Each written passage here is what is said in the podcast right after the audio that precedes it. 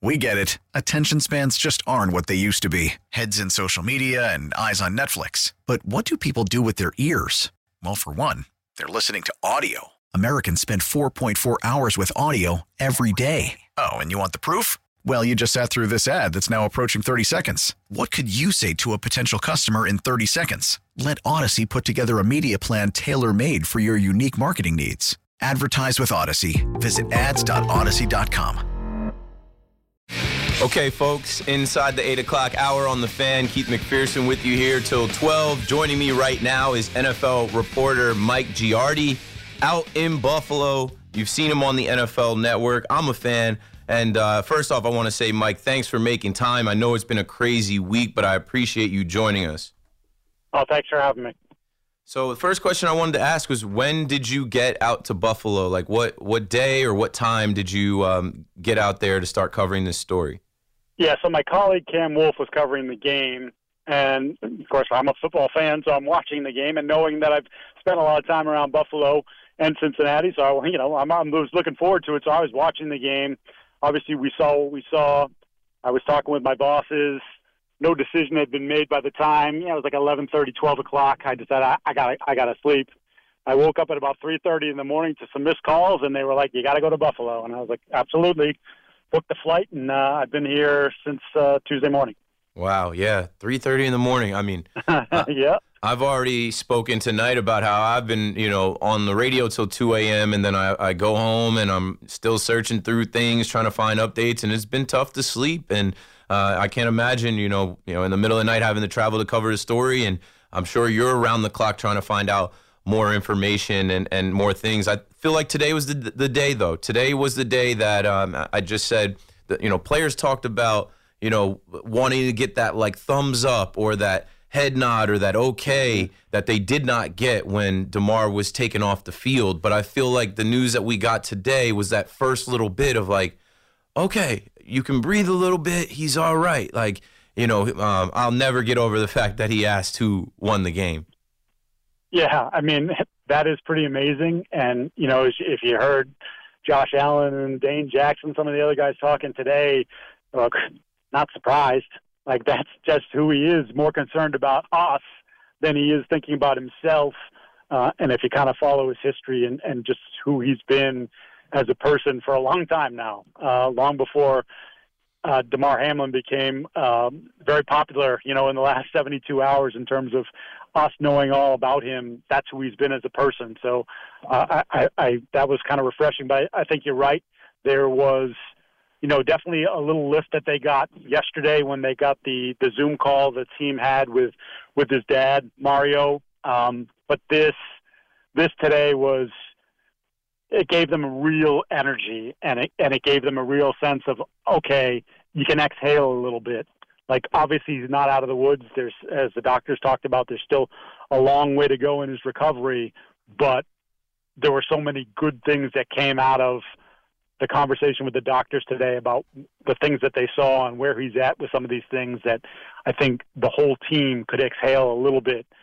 And you're not going to forget it they're certainly not going to forget it. They're going to be thinking about it for for a long, long time, maybe forever. As Josh said, the the image of what happened on the field is seared in his brain. He's replaying them over and over again. But now it's like, okay, we got to be pro football players, and there's there's still processing going along, but that a little bit of a chance, a little bit of an opportunity to turn the page. Um, obviously, not completely. They're never going to turn it completely, but to some degree, think about football. Yeah, and uh, they know they have a job to do. And I think I read somewhere that his dad said, like, you know, he'd want them to go out and compete and win and finish the journey. They're trying to win a Super Bowl this year, and he was a part of that. And what he'd want them to do is not worry about him, but go out there and do the job, win games, and uh, make the push. So, what was the vibe like in practice? What was the vibe like with, with the guys preparing now to face New England and then uh, push forward? So I'm told there was definitely a lot of energy at practice. They were playing the music a little bit. They weren't doing that yesterday at the walkthrough. There was definitely, as I said, there was sort of a little bit of a release.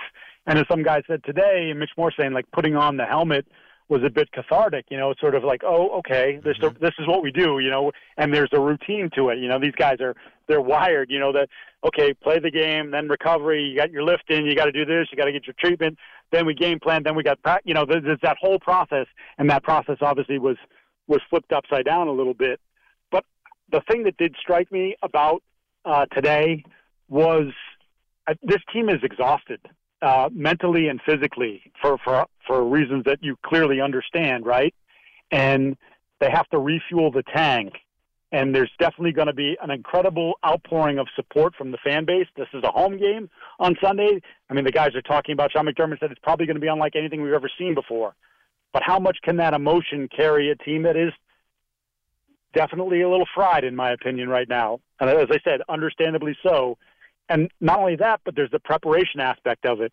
You know, the are they putting have they been putting everything into football when their minds have been elsewhere? And like I said, today is a chance to sort of okay, he's doing better, concentrate more. But this league is so the line is so fine in this league, right? You you underperform by ten percent, fifteen percent, and you see it all the time every week. You're like, how did that happen? How did that team lose? Or how was that game so close? That team hasn't won a game all year. They're two and twelve or whatever, and you see these things happen. So I'm just I'm wondering if the team can fill up the tank fast enough for Sunday's game. Now, look, they're just as I continue to interrogate myself here, they're a they're a much better team than New England is. Mid, New England is a middling team. Buffalo is not. Buffalo is one of the best teams in the league and you could argue when they play in their best, they are the best team in the league. But it, it is an interesting scenario uh, for them to just see if they can find that energy. Yeah, one o'clock game, and uh, I'm sure Bills Mafia will be out there, one of the best fan bases in the oh, country. Uh, it's going to be a scene. I, I, can't wait to see it, and I'm sure the Patriots will have heavy hearts as well. Um, at least it is Week 18, the last week of the season, where we do expect uh, some guys to get off their feet, some starters to rest things like that. Now, my, my next question I wanted to ask you is what are you hearing or thinking or uh, do you know anything about the protocol? Because we, we learned today that they're not going to play the or resume play for the um, Bills Bengals game. Uh, they're going to figure that out in other ways. Uh, I still need some more clarity on, you know, what what do we think is going to happen here with the seating? Uh, are they going to go off of winning percentages? I know there was a rumor that they might add an extra playoff team on each side, AFC, NFC, and even maybe a neutral site for the AFC Championship? Have you gotten any intel on that stuff? I think it's all over the place. I think when they said yesterday in the conference call that we had with with um, Dr. Sills, but there was other people in the conversation that the idea was not that they were hyper focused on Damar and his health, obviously, um, and they said, you know, we haven't really, we're just starting to get into that, which I'm not totally sure I buy fully, but I think that there's so many things on the table here that they really are trying to sort through and also sort of gauge with the teams. You know, like how do you feel? Like I think there's just there's a lot on the table, and I and I don't think they've fully sorted it out. I think they need to, obviously, pretty soon here. Um, but to me, if you're going to eliminate that Bengals Bills game, if that's if we're not going to see them try to replay that in an extra week, then I, I think it just has to be based on winning percentage. To me, that's the that's the fairest thing to do, and and and it's not perfect because it's not totally fair, right? But this is just like to me. It's obviously a different situation, but in COVID, we had the COVID rules. So, you know, they built in some things, and they said it might be unequal. You might not play as many home games. You might not get your full schedule in if something happens. Um, and this is how we're going to have to deal with it. It's just going to have to be winning percentage, and I think this is a unique situation as we've seen in terms of a player's health. And I just, I think you just kind of have to write it off as that's what it is. Nobody should bellyache about it. Right. It's, you know that that's just that's just what it is. Deal with it. And if you're the best team, and we saw it last year with Cincinnati, they weren't the home team, and they went through people, right? So if if you're playing your best football and you're an elite team, you you can find a way to win anywhere. Yeah, everything happens for a reason. This is shaking us all up. I know it's shaking the whole NFL up, and uh, you know I'm glad that this young man is responsive and that we feel a little bit better about this uh, because I really do think we're in for uh, one heck of a playoffs. However, they so- sort it out. Uh, I feel like when the playoffs come anyway, all bets are off. Anything goes But now after this, I feel like you know this year more than ever, it's, it's anybody's game. Uh, another question I wanted to ask you because I was looking at your Twitter and I saw you were in the building, and I played a clip from Sean McDermott talking about uh, Denny Kellington. Uh, was he interviewed? Yeah. Did anyone get to talk to him? Did anyone get to speak to him? No, we have we have not. You know, they they were really, um, you know, they, uh, understandably so. You know, there there was less media availability than normal. They, they you know, there's usually an open locker room. Um, you can talk to guys that you, you would have to make special requests for trainers and things of that nature. Um, but it was it was very dialed back. Uh, in fact, I don't know if I've ever seen Sean and, and Josh do a press conference together.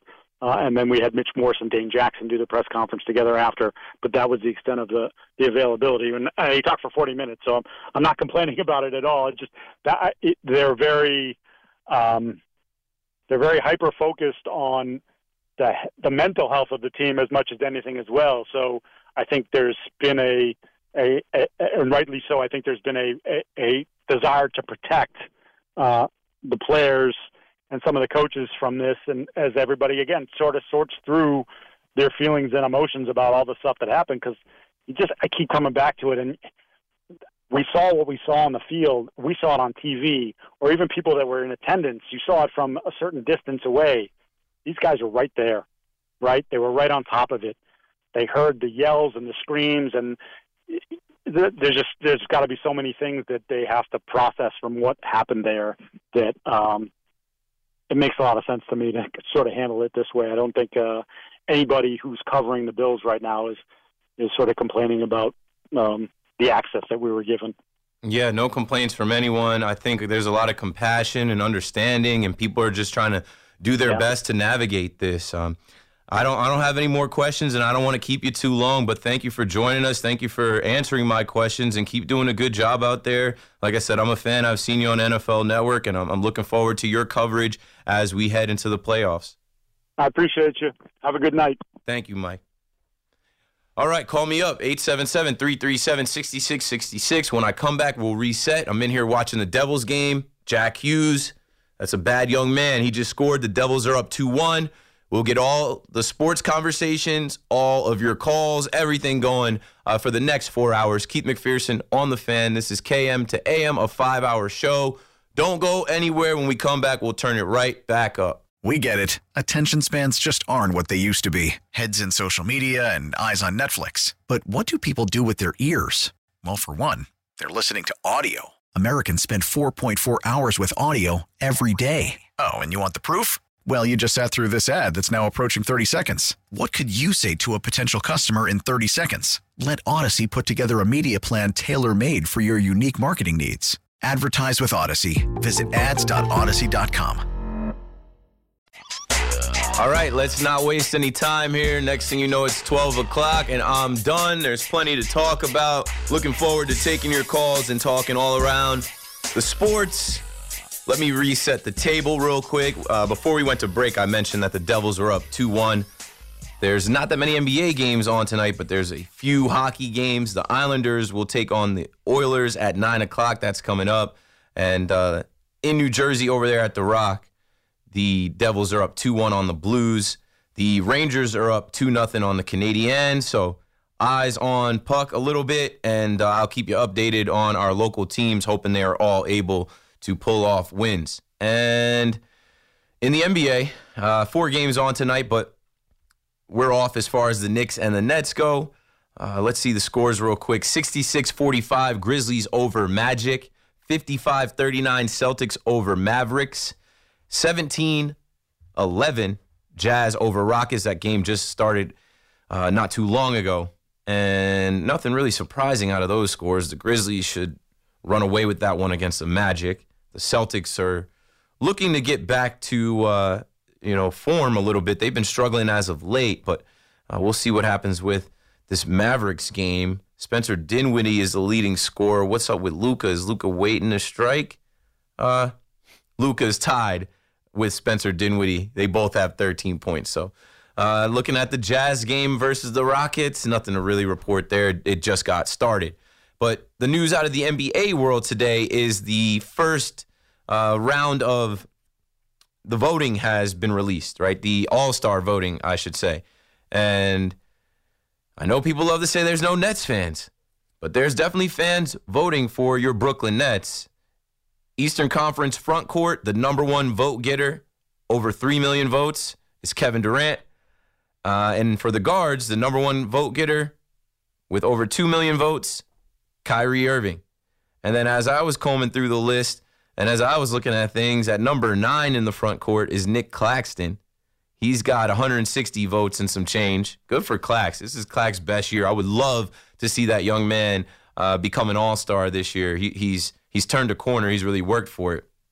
And then uh, looking for any New York Knicks, Derrick Rose in the guards category. Kyrie is one. Derrick Rose is nine.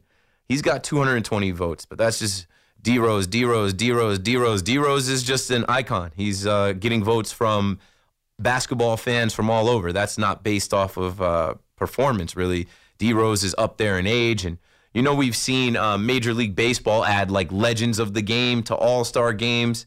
I don't think Derrick Rose is retiring this year, but he could hang it up.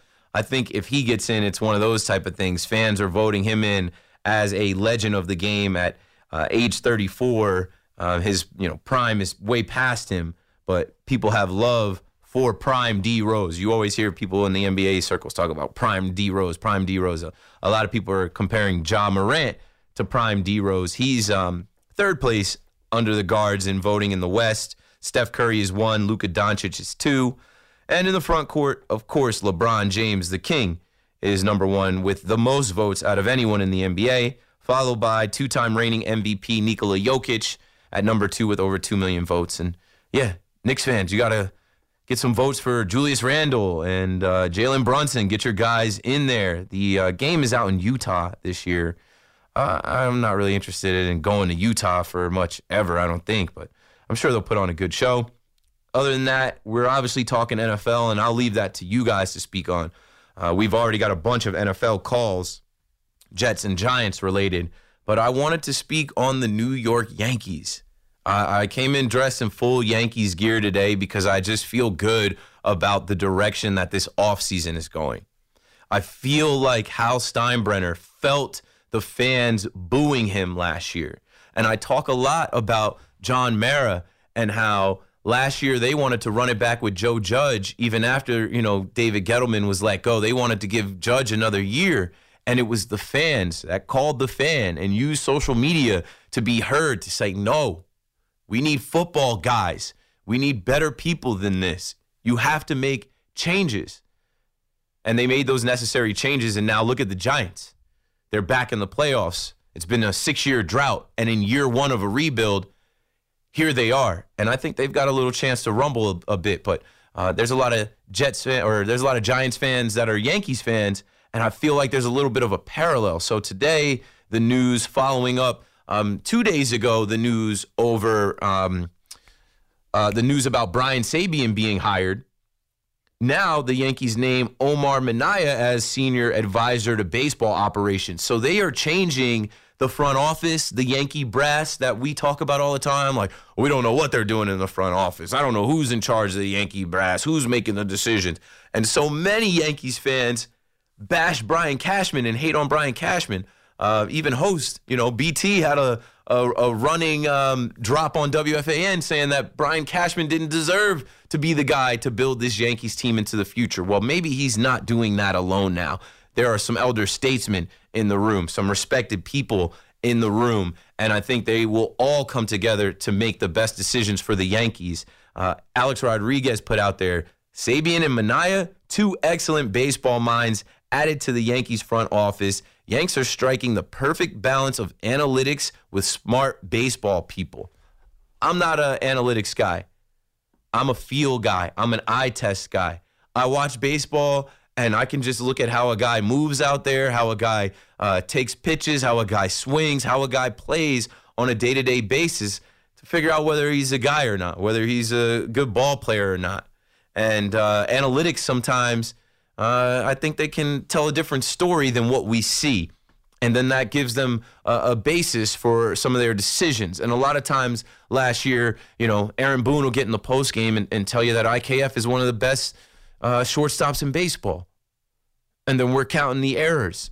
and we're going through our head how many uh, games that he's had the yips or couldn't make a routine uh, play at shortstop. And we're like, what are you talking about? Well, I guess there's some analytics that they have that tell them different until they get into the postseason, and then they can't rely on IKF, and they have to rely on a rookie who's getting his first bit of action in the uh, ALCS. I'm not going to rehash all of that, but I do want to get my Yankees fans going and calling up. What do you think's going on? I think this is all Hal. I think this is all Hal, and I'll tell you why. Hal Steinbrenner is 53 years old.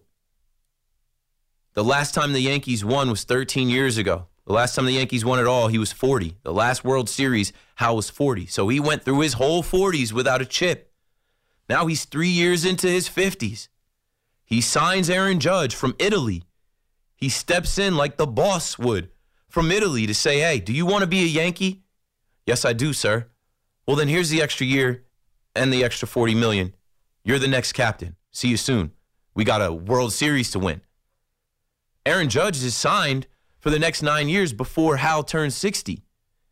I think Hal's looking to win two more World Series to make up for you know the 40 uh, from 40 to 50 uh, 10 year decade that he didn't win one, and and he's probably trying to win two before he turns 60. That's the type of time I'm on. I didn't boo Hal. I laughed. I was in there Derek Jeter night laughing at everybody booing Hal as he's bringing out a two hundred and twenty two thousand dollar check for Jeter, and Jeter said, "Hey, don't boo this man." And look what he's done in this offseason. I think there's more to be done. He's the one that said we're not done. I'm super excited for uh, baseball to start. We're less than 40 days away from pitchers and catchers. Yankees fans, call me up. Let's talk about it. And to the phones we go.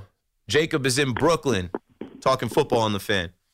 Yeah, what's up? First, I want to give a shout out to Tzvi Zwickels Shiner.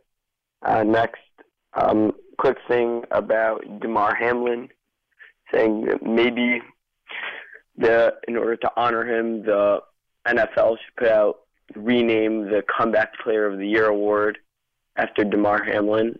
Just a suggestion. Yeah, I, I expect some type of things. That's like I, I couldn't really say in my open, but I, like there's going to be some type of tribute or award or some renaming of awards, something because this is a uh, this is an event in the NFL that we'll all remember for a long time. Right. Next, I just wanted to get your thoughts on the chances of a giant playoff run, maybe to the Super Bowl. Yeah, I'll take it from here. Thanks for the call, Jacob.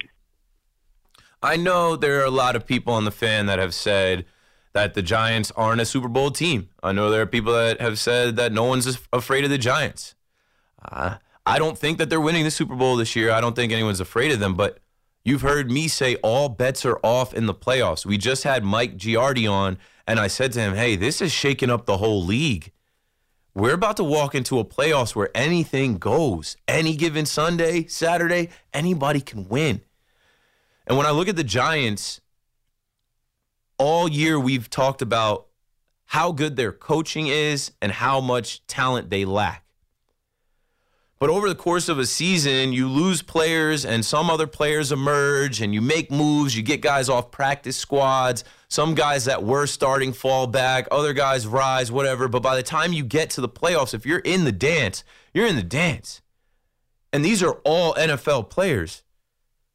Yeah, there's some guys that went uh, to USC or Ohio State or Alabama, some guys that went to smaller schools, some guys that were drafted number two overall, some guys that were Mr. Irrelevant. But once you get in the dance, they're all NFL level players. And what's going to separate them in the playoffs is game planning, strategy, decision making. And I would trust Brian Daboll, Mike Kafka, Wink Martindale to prepare their team to plan and game plan for their opponent week by week. I've seen them do it. I've seen them do it this year. Surprised the hell out of me. I thought they were a dead team walking. I honestly counted them out and made the mistake of lumping them in with the same old Jets.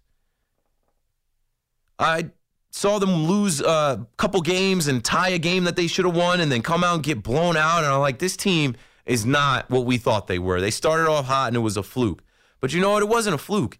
It was taking lemons and making lemonade. It was doing something or making something out of nothing, doing more than was expected. In the first year of a rebuild, this Giants team is back in the playoffs with nine wins and maybe a chance to go in as a 10 win team, but they've made noise in the past with nine wins. Their last two Super Bowls, they were underdogs. They weren't expected to do it. They were counted out. They were uh, not the favorites in in the spreads and the odds week to week, but they just figured out how to win, how to game plan and stay in the game. And and what's the mo of this Giants team? What has it been in in these wins? They stay in the game, then they steal the game late. That's what you got to do in the playoffs. So I'm not gonna sit up here and act like they don't have a shot. I'm not. None of us know. That's the number one thing I tell people. Nobody knows anything. All of these pundits and all of these analysts and all of these hosts can come on and say, oh, well, there's no way. There is a way. This whole league is shaken up right now. We don't know who's going to rise, who's going to fall. We don't know who's just got a better game plan, whose coaches give them an edge. We don't know who's going to go off. So for Giants fans, believe the same way you did in 2007 and 2011. Your team is in the playoffs, so they're not they're not like the teams that are eliminated. They're one of the better teams in the league. And the advantage that you have, it doesn't matter about paper, roster, and uh, you know where players played and how they're uh, picked in fantasy or what they're valued at. When when you get on the field, these are grown men and they're playing football at the NFL level, and I think that their coaches give them the advantage. And I think Brian Daboll and, and his crew um, are a better coaching staff than a few other crews. I'm a Cowboys fan. I, I, don't really I don't really believe in the Dallas Cowboys. I don't believe in their coaching staff. Definitely not the head coach. We'll see what happens with them. But yeah, you know, the question was, uh, do I think the Giants can make a run? They're gonna most likely face the Vikings. I watched uh, that Vikings game on Christmas Eve, you know, kicking back, relaxing, and, and it shocked me. The the Giants were right there with them with a chance to win. But they played right into the Vikings game. The Vikings win those close games too. So you have two teams that just faced each other a couple weeks ago and played each other close and their MO is winning close games, well, something's got to give. And I said last night late that the Green Bay Packers just put the film out on how to stop the Vikings offense, specifically the best receiver in the league. You think Wink Martindale's not going to take a good look at that? Now, they might not have Jaire Alexander and the personnel that the Packers have, but they've got some talented players. They have Xavier McKinney back. We expect Dory Jackson to be back. I think they can do enough. So we'll see. That's why we watch, and that's why this is the playoffs. Any given Sunday, anything can happen. Happen. Let's go to Peter in New York City on the fan. Hello. What's up, Peter? You're on. Hi, Keith. Keith, I'm 84 years old. I've lived in Manhattan since 1961.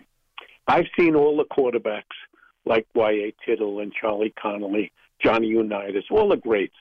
Okay, and I see this kid on the Jets, and there are two things I, I, I got to point out that nobody talks about. A quarterback has to be very clever, not the not a brilliant guy, but clever. I don't know. Maybe he isn't so clever. Maybe he's scared, but and he also doesn't have the right ownership. Just like the Wilpons with the wrong ownership for the Mets.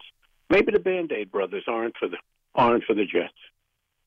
No, I, I, I think you're right. That. I think they failed this young man. I, I think this kid was terrible. He didn't have a shot. Uh, I, I, think that they drafted him and thought that he was just going to come into the league for some reason and light it up because he just was talented, had arm talent. Right. But there's so much more right. that they should have done for him. Uh, well, you played quarterback, you know. I do know it's hard. It like, and even if you have all the talent in the world, there's so many other things that go into you exactly. actually being successful on the field. Exactly. You know, I look at a guy like Tom Brady. I don't think he could have played in the 50s. He would have gotten killed. Yeah, but see, Tom Tom Brady, great example. Tom Brady got to watch Drew Bledsoe, and Tom Brady was exactly. with good coaches. Bill Belichick, who is the, the best coach of all time, depending on who you ask. And then he had that chip on his shoulder, right? He wasn't taking number two overall. He was taking right. 199. So he had that hurt. He had that pain. And he brought that to the right. field. He wanted to prove That's everyone correct. wrong. Zach Wilson got handed right. the job. He got taken number two overall. They said, "Here you go. Here's a number two jersey with a captaincy on it. You're the man in New York. You're king in New York." And, He's showing up to the Islanders also, game, Yankees game, Mets game. Right, and Brady also had the similar situation at, at where was he at Michigan? Right. It wasn't handed to him at Michigan. Right. He had to claw and fight his way up. You got to work for it. I- it never works when it's right. handed to you. I mean, that's what they say about like kids, raising kids. You know, they wonder why the why the kids don't turn out great. Well, you spoiled them. They didn't have to work for anything. They didn't learn any life skills. You just handed it to them, and you expected them to be great people. That's right. It can't. Everybody can't get a trophy. Yeah, it doesn't work like that. No, it doesn't. I played ball as a kid, but I saw in high school. I don't know if you ever heard of the name Reef Snyder. He was at Chaminade High School in Long Island, and I saw Jimmy Brown in high school and college and pro. And these guys were great ball players. I I knew some of the football players on the Giants. One of them I went to school with was Darrell Dess, the left guard. Um, but these guys, they broke their behinds to get where they are. You have to. You have to go through it to get to it. You got to grind. Like you can't duck the grind. There's no shortcuts, and there is no um, just putting someone in a spot without them earning it. Especially in the NFL, and especially for a young guy that comes in the NFL, 22 years old, out of BYU after a COVID Small season, um, a small school, not playing against top competition. Like I can understand if you have a quarterback coming out of the SEC, ACC, and you're like, yeah, this kid will be ready to compete. But this kid's playing against Coastal Carolina, and you expect him to come Right. in to New York, the the hardest place to make it. If I can make it there, I can make it anywhere. Like they failed that kid. They failed that kid. They did, and I think part of it's ownership. It is the owner. really the owner should have stepped in and said, "Hold on, okay, you're taking this number two overall pick. We need to literally have kid gloves on this 22 year old kid. We can't expect him to be a man in this jungle. We can't expect him to go in that locker room with grown men that are 10, 15 years his age, that have been in the league, that have earned it, that come from all types of situations that they had to fight to get out of to get to the NFL." Exactly. And he's supposed to be We- the leader of those men? We used to call the linemen shaved gorillas. Right. The hogs in the trenches. Yeah, absolutely. Hey, it's it ain't easy. Look, I'll get throw one other thing at you. You know, Aaron Boone was fired by George Steinbrenner. Do you know that? Uh, Aaron Boone was fired by George when when he was a player. Yes, Yes, he broke his contract by playing basketball. yes, I remember. and and breaking his ankle. Okay, I don't think he's a great manager, but anyway, that's my opinion. I used to know some of the Yankees in the '50s because I, I used to go to some of the same places they did. I was a single guy in New York. Well, that's a that's a uh, that's a good thought, and we're definitely going to have some Yankees conversation. So stay tuned. What I'll say to that is, Okay, a lot of times I look at Aaron Boone and I feel like he's told what he can and can't do. Like he's got a bucket Right. of options. Like choose your own adventure. He's got two adventures he can choose with the bullpen or with the lineup. And a lot of times he chooses wrong. A lot of times he chooses right. But when he chooses wrong, it's like, what are you thinking? What are you doing? And I'm like, I, I think the analytics and the front office and the Yankee brass, they hit the computers and the computers spit out numbers and they say, oh, we're facing this pitcher Right. and these batters and this Right. guy and this and this and this setting and this ballpark and we're going to do this. And then when they get in the game, there there's no computers on the field. And you got to go off feel and you got to go off script. And and he's boxed into, okay, I got to follow the script. I got to follow what we agreed on in the meeting, what we went over prior to the game and not just always go with the feel of the game or know like, hey, throwing Clarke Schmidt right here is probably not the best move. absolutely. So hopefully with Omar Minaya and Brian Sabean, there's a little different conversation before the game, prepping for the game, and maybe he's got a couple more buckets to choose from with what he can and can't do. I hope so. Where does Omar Minaya come from? Omar Minaya, I'm not even familiar with. Neither am I with um with uh Brian Sabean. They're both older guys, but from what I'm understanding, reading about them, and I did know because I did just read the article. Um, what I'm understanding about them is that um, oh, Omar Minaya is a former general manager for the Mets. That's right. Um, but what I'm understanding thought. about them is that you know the Yankees have gone analytical, right? There was a while where I was looking at the Yankees like they want to be the Tampa Rays so bad. They want to play Tampa Rays baseball, not Yankees baseball. Well, now you got some more old school guys that are, you know, going to be voices in the room. So maybe you get a little bit less of an analytical approach and and more of a, a feel approach, an old school approach. Right. I hope so. Hope so. We could use that. We certainly could. Thank you for the call. Appreciate it, Peter. Good talking to you. Call me up, 877 337 6666. Keith McPherson on the fan. Plenty to talk about, Giants, Jets, and I see these Yankee calls starting to pop up. We'll get to them. I'll be right back. Got about uh, nine, ten minutes or something like that till we break again. Time moves so fast in these five hour shows. It's almost nine. We're almost two hours in. Keith McPherson, your nighttime host, rocking for five hours, talking around all the sports. Opened up speaking on Damar Hamlin. Today was a good day, man. Today was a day where I felt like I could breathe, I could exhale, and I'm not that close to the situation. I'm just a host and an NFL fan and someone that played football and uh, just couldn't get the images out of my mind from Monday night. And uh, I listened to LeSean McCoy speak on it, Pitt guy, and he said, you know, the NFL is a brotherhood, and when someone goes down, we're all waiting on our brothers to get up. We're all waiting on our brothers to give us that thumbs up or that head nod or, or just, you know, be alert and be awake and say, I'm good. I'm good. I'll see y'all later. And they didn't get that. And and that's terrifying when you don't get that. And I think they got that today. Even though everyone couldn't see him, everyone wasn't with him, the team returned to practice. Just hearing that story today that this young man woke up and he wanted to know who won the game. The game was postponed, son. Like he, he, this guy he there's no way you know imagine him sleeping and and, and dreaming. He, there's no way he could dream of the outpouring of support and the donations and the conversations that we have had around him and his life. And uh, it, it's beautiful when you think about you know someone like that at 24 getting to uh, experience it right? That this is the type of stuff that we experience after we leave this earth and we don't get to you know, partake in. Uh, when they say give people their flowers, give people their roses, a scary thing like this, he got to really see how everyone he knows and loves feels about him and beyond. And uh, I think that's great. I, I look forward to following the story and his recovery, and I still pray that he makes a full recovery. I don't care if he ever returns to a football field. I hope that he is able to live a good and healthy life. And if he chooses to return and there's no complications and um, you know, it's not hazardous or there, there's nothing that the doctors say uh, about his heart or his condition to stop him and he wants to return to the NFL, I'm, I'm sure the, the Bills will have a spot for him. But, you know, today hearing that he was alert and responsive and he can hear and he's writing, he, he can't speak because he's, you know, still um, being assisted with his breathing. But it just shows you, you know, the type of competitor the kid is and where his heart is. He is fighting for his life and he's worried about his brothers, his teammates He's fighting for his life and he wants to know who won the game. The game did not go on without you, young man. We are all praying for you, thinking about you, and all of that stuff is secondary uh, to your life. And I think that's going to be beautiful when he sees, you know, the GoFundMe and, and social media and, uh, you know, the cards and all the nice things that people have come together to do for him. Now, uh, here in New York, it's week 18.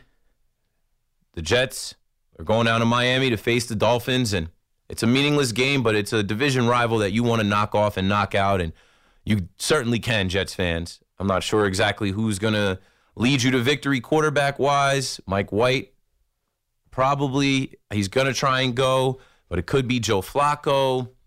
We'll see. Uh, maybe Chris Streveler will have a package in there, but it won't be Zach Wilson.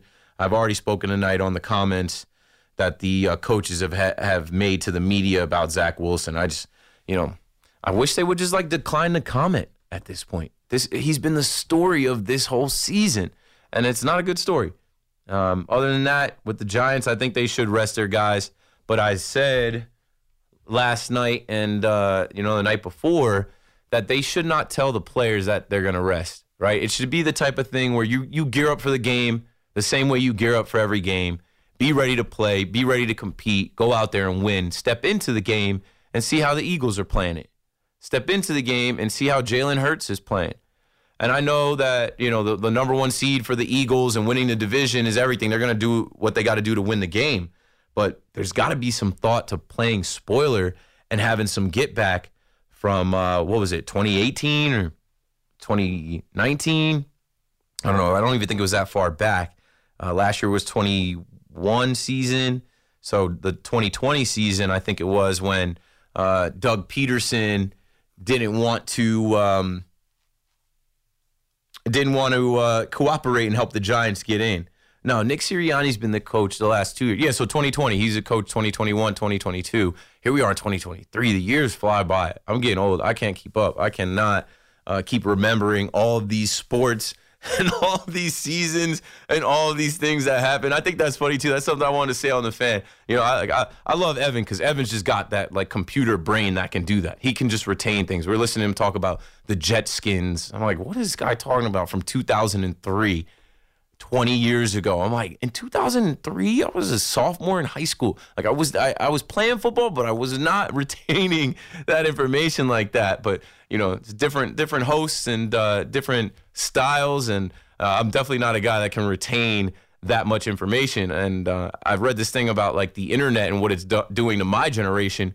We are flooded with so much information on a daily basis. Like our brains don't even have the like RAM for it. Like we don't even have the memory space for some of the things in the past because we're taking in so much. We're so hyper stimulated and we can get so much information at our fingertips now. Um, so yeah, I'm not. I, luckily, I have Google because I'm not the type of guy that can just call out certain things. But there there are some things that I just know as a sports fan. Like I, if I did like sports trivia, I wouldn't be good at it. But I, there would be some random questions that like I would get that some other people wouldn't get. But that's what we do. We talk sports. So call me up 877-337-6666. We'll get into the Jets conversation, the Giants conversation, and now I think I've stirred the pot a little bit on the uh, Yankees as well. And there's some things that I definitely want to say and continue uh, talking about. I, I definitely uh, want to talk more about Brian Sabean and Omar Minaya as I'm reading and, and researching more about these old heads. Uh, they're older guys. It's another thing, you know, talking about the past. Like I was never watching the Mets, uh, and, and, until I got into WFAN, there was not one season that I could tell you I watched a full Mets game. It's just not my style. I'm a Yankees fan. It's my style now. These are my Mets now. I have to be prepared to talk about them on the radio, but like Omar Minaya, that did not click for me right away. I had to read the article and think about it, and I'm like, oh yeah. But I know Mets fans hear that name. That's your guy. For Yankees fans, who's our guy? It's been the same guy for years since we were children. All right, back to the phones. Let's go to my guy Harvey in Dix Hills, who was actually on with me that first night. And I learned that Harvey is a doctor, and uh, I appreciated Harvey's call on Monday night after the game got postponed. Thank you for the privilege of doing that. It's, uh, you know, I've been a practicing physician, still are. I go to a hospital, and uh, I do, I, I do believe that if you have belief in God and you have very a good medicine that you can see miracles. I've seen many in my life, and this seems to be one of those, becoming one of those miracles. So yes, amen. Right. Uh, by the way, before I get to the rest of it, uh, uh, the reason that uh, that Omar Minaya probably was hired was that he's a Latin America expert, and uh, you know uh, Latin American players make a big percentage of major league ball players, and those those countries have academies and as far as I know, for the Mets, uh, after he was general manager, he went out and scouted these Latin American players, and I think that's a smart move on the Yankees. But yeah, having said that, um, the um, you know sometimes it's it's uh, proper and good to strike while the iron is hot, so to speak. And while we're dealing with this miracle that we're seeing, uh, I I do believe that uh, uh, that maybe you could help me with something, Keith. As as, you, as I said, I am a physician for a long time. Uh, I've been on the fan for a quarter of a century, 25 years. Uh, I have believed that everybody in the United States of America and the world should be certified in CPR, or at least how to do CPR. Okay, and and uh, my experience with CPR in public is uh, is that people sh- run away from it. And I've been I've done a Heimlich in a in a Japanese restaurant. I've done CPR in restaurants, and and when you get up to do it, they stare at you, and nobody. Very rarely do they get up and help you. I'll be quite frank with you. So I think you can say every CPR trained person, and the public can be trained in CPR. It's very easy to learn. Uh, and can save can save a life anytime when it comes upon you, as long as you go and participate and do it as I said, the experiences is that, that people run away from it. And I'm hoping, maybe Keith, I've changed a lot of many things in medicine in my career, and I'd like maybe you could help me. You're, you you have that that uh, ability as a host and working for a station that I have called uh, for 25 years, and you can start with FAN to have to encourage people to tra- be trained in CPR.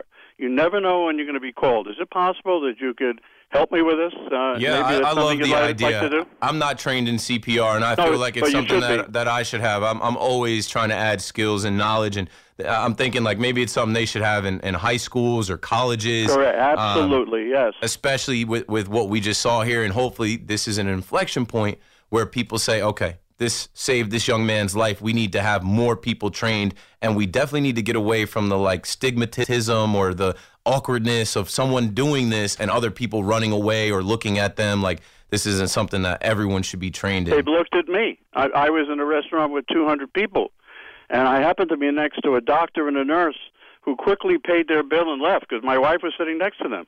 And I've been around. They just look at you, and sometimes you need help, you know, and you always have to call and be aware. You have to call 911. Is it possible? Uh, you know, people know I'm Harvey from Dix Hills, and maybe they would that you can connect them with somebody. Maybe you and I and whoever you talk to can help do this. And maybe we could start with FAN and have everybody at FAN trained in CPR because you never know when you can save a life. Yes, great call. Thanks for the call. We have to go to the break and the update, Harvey, but we'll get in touch with you. Marco's coming up with that. Let's do that right now. We get it. Attention spans just aren't what they used to be heads in social media and eyes on Netflix. But what do people do with their ears?